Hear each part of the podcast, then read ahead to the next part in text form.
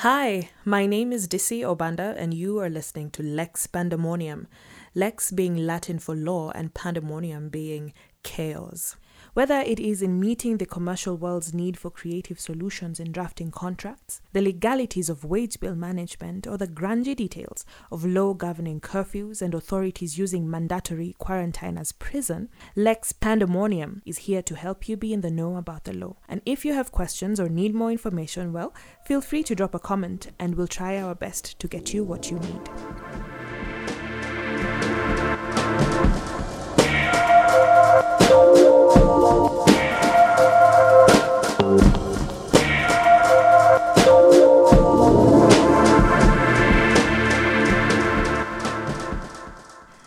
Katiba Institute, KELIN, Kenya, and eight others petitioned the High Court of Kenya in the Quarantine is Not Punishment or hashtag Kwaro Si Pano case, which challenges the manner in which mandatory quarantine was implemented by the government of Kenya. Emily Kinama, legal counsel at Katiba Institute, gives us the details of this case. Listen in. Hello. Hi, Emily. Hi.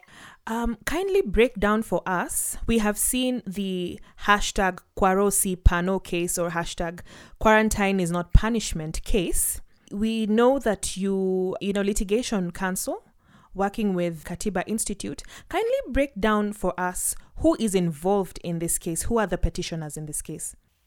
Um, thanks, DC, for this opportunity to talk about the case. Um, my name is Emily Kinama from Katiba Institute, and we filed together with um, Alan Maleche of uh, KELIN, um, and representing, he was representing seven petitioners whose identities have been protected for the purposes of protection of um, their health status Okay. and from stigma. Okay. And the purpose of filing the case, which was filed as a constitutional petition, was seeking to um, was seeking to challenge the government's response in the implementation of quarantine. So our case basically touches that um, implementation of quarantines must always meet um, the bare minimum of the right to health, but at the same time, it must be carried out in a manner that um, recognizes the right to dignity of those who are being put in quarantine.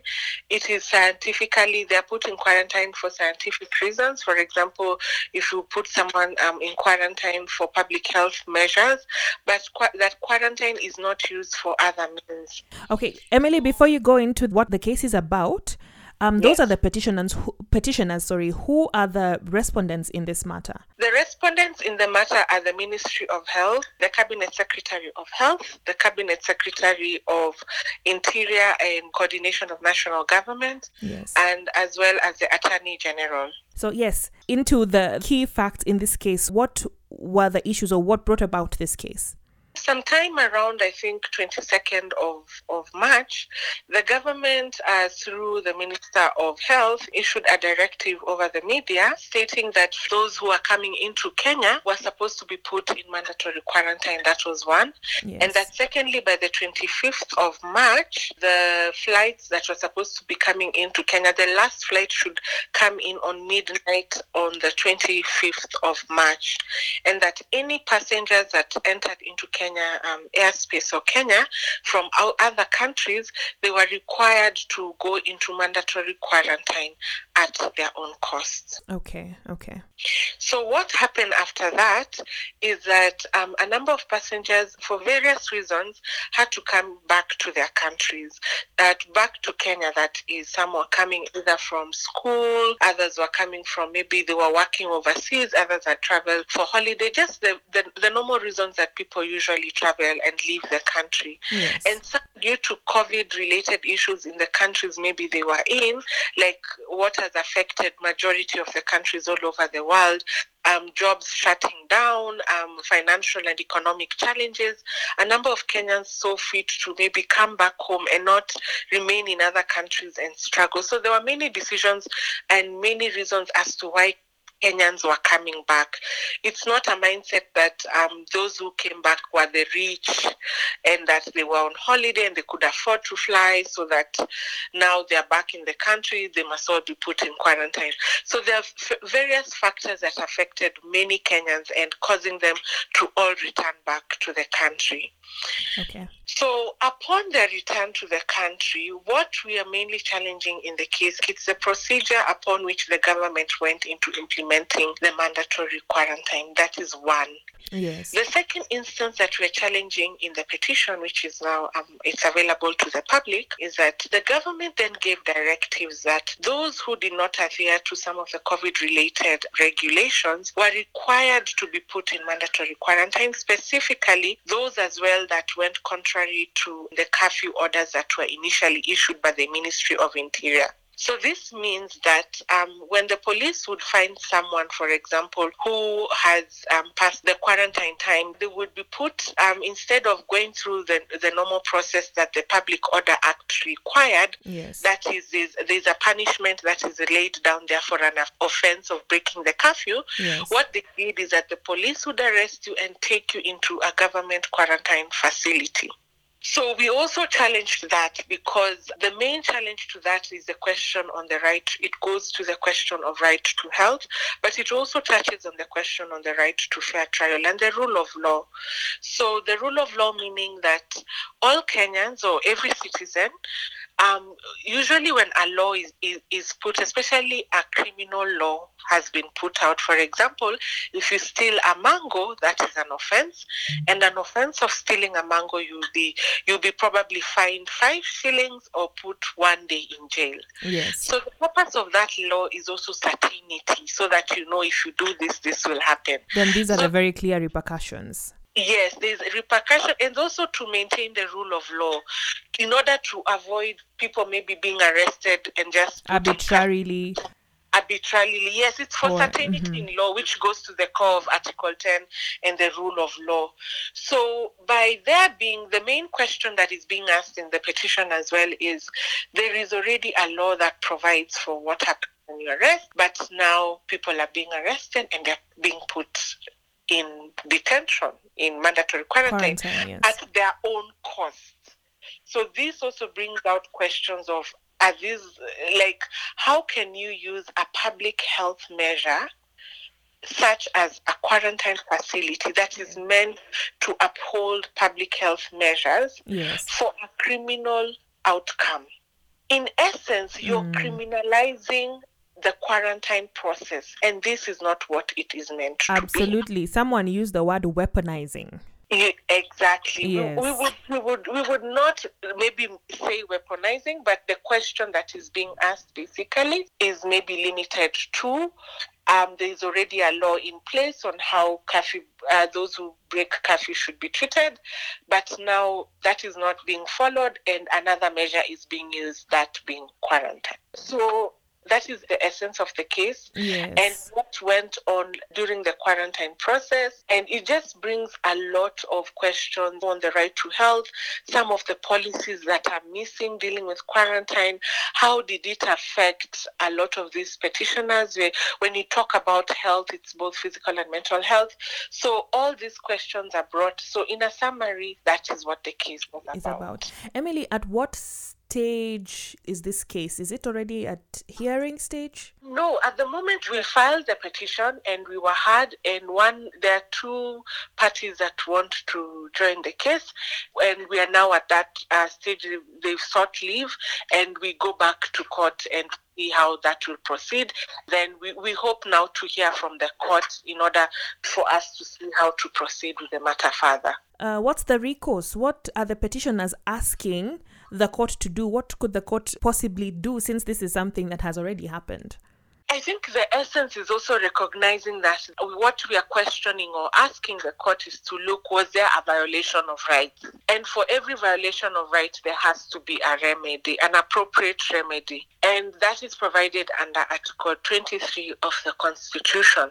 But now we're looking for quite a number of remedies that are supposed to assist, at least in remedying the wrongs that were done, maybe to those who underwent the mandatory quarantine process, but also seeking proper measures are put in place in order to avoid this happening again in future.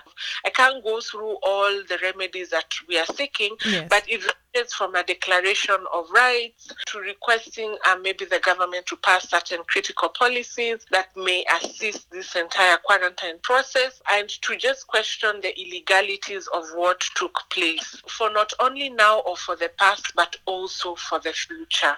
As a litigator yourself, I assume you do very many of these. What sorts of preparation generally does counsel such as yourself have to do um, to prepare for a public interest litigation case like this one? For public interest litigation cases, I think they are like any other case, but the difference about it is to think about what exactly are you seeking to achieve at the end.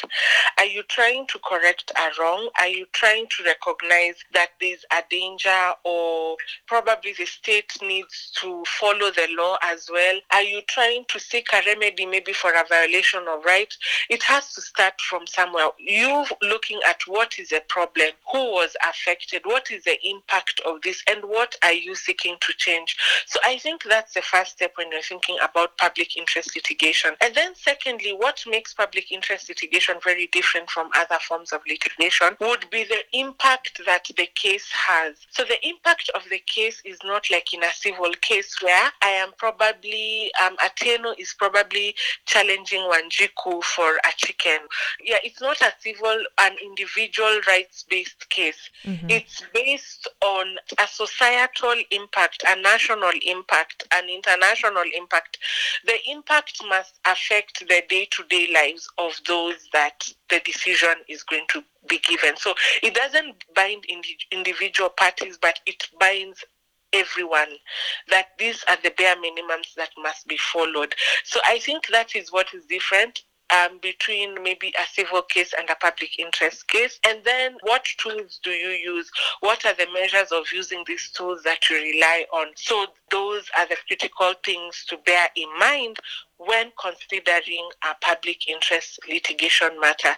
There has to be a problem. There needs to be a way you're seeking to remedy that problem, and the impact of remedying that problem transcends even those individuals that were affected and affects the public. It's for the public good. Good. Yeah. And Emily, who can institute a public interest litigation case? Is it specific people, specific organizations? No, the public interest litigation was really assisted by the Constitution because it recognized that we had such a, a, a transformative Constitution, a Constitution that sought to bring change that the Kenyans wanted. Therefore, any party, any person, if you look at Article 22 and 258 of the Constitution, it provides for who is allowed to come and file a suit before the court challenging either a violation of a right or that the constitution um, has not been adhered to or if you're seeking even interpretation of a law or a right anyone is allowed to do that. You can sue on your own behalf. You can sue on behalf of other people. You can sue in the public interest. So the scope or even on behalf of a group of people the scope has really been expanded as to who can bring the suit before the court. But I think what to think about um, generally when you're thinking about um, public interest litigation is to just think um, if you're filing this suit so that you don't have instances where you just feel like maybe the sun is not shining while I'm going to court. you really have to think about what the impact of a particular case is Yes. um, before you proceed. Yes. Would you say that these public interest litigation cases are often against whom? Against perhaps arms of government? I think under the Constitution, anyone who violates the Constitution, anyone. So violation, the violators come in different forms, shapes, and sizes. It's not limited to the state, but the state under is is under more obligations. That's why a lot of times we find that the state is being sued. It's because the constitution says they have a lot of obligations that they are meant to uphold to realize what that constitution was meant to be. And then secondly, any person can be sued for violating rights, even private bodies, even individuals who have done things that have violated rights, then by you violating someone else's rights, you are also violating the same constitution. The constitution says that it must be respected by everyone, and it's not a respecter of man, of state, or of private body. All persons must respect the constitution and the Bill of Rights.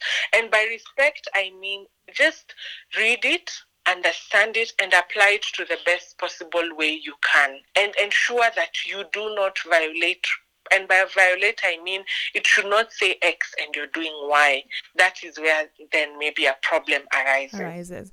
Going back to the form, right now I know your is your experience of remote practice? Are you engaging the court through Zoom or which other digital tools are you using at this time? The courts are using the system of Microsoft Teams. Okay. So I've had a number of I've had one hearing as of yesterday, and we're also having mention for directions. All of them are being done via Microsoft Zoom. The courts are patient with us, at least even when we're having challenges with the internet. So at least, um, at least that has has worked. Of course, everything with change comes uh, challenges, but I think even for us, you just try look and see what is the best way to learn we are all learning we are all learning. Yes all feeling all, and trying yeah, and iterating yeah. yes. Yes so if the directions are sought to assist people and we can we can just follow them and adhere to them i think that is good. And and both parties i think people are, are trying to be more accommodative of them as well. Excellent. So finally emily please do tell us public interest litigation yes. what is the importance? What's the importance of such cases public interest litigation change, it can have an impact on an individual, but it will transcend the impact for that individual whose rights has been affected. So the greater good of public interest litigation would be social justice and uh, just adhering to the rule of law and the constitution. I think that at the end of it all, that is the bottom line. Because if everyone adhered to the rule of law and to the constitution, a lot of our problems would be dealt with. So it's more for societal change and societal impact. Yes wonderful and especially in a country or in a community where the people sometimes feel like the state is the law then at least yes. the constitution has given them some recourse. Yes yes it has. Absolutely. I know this has been a long week for you. You've been before the supreme court but i'd like to thank you very much emily for giving us your time and just really breaking down this very important case. We will be watching to see how it goes and the recourse that the court will give against the prayers that you have sought. Thank you so much, DC. I think for us at the end of the day, filing this case at the High Court, it in effect means that we are asking, especially it's a case touching on socioeconomic rights. Yes. And socioeconomic rights under Article 43, such as the right to health, we always say the impact is greater because it's it's so linked to someone's life someone's dignity. Yes. So we just hope for a societal change. The court documents they are available in the public to just what I've summarized most of it is captured in the public documents. Yes. So yeah, that that is basically it. We want to present our case before the court and hear um, what the, the court has said. The other parties are still uh, to file their responses, but they will put up uh, their case and file it before the court, and the court listens to our arguments, and hopefully it can it can decide based on what it has what has been put before it as to what is um, what it thinks is is is the best way forward. Yes. Excellent, Emily. Thank you so much. Thank you, thank you, thank you so much, BC. Thank you um, very much. This is the first time I've done this, but yeah, thank you. There's always a first time. So how are you feeling? yeah, it was okay. It's just weird, like I'm always used to either talking in a court or talking to someone.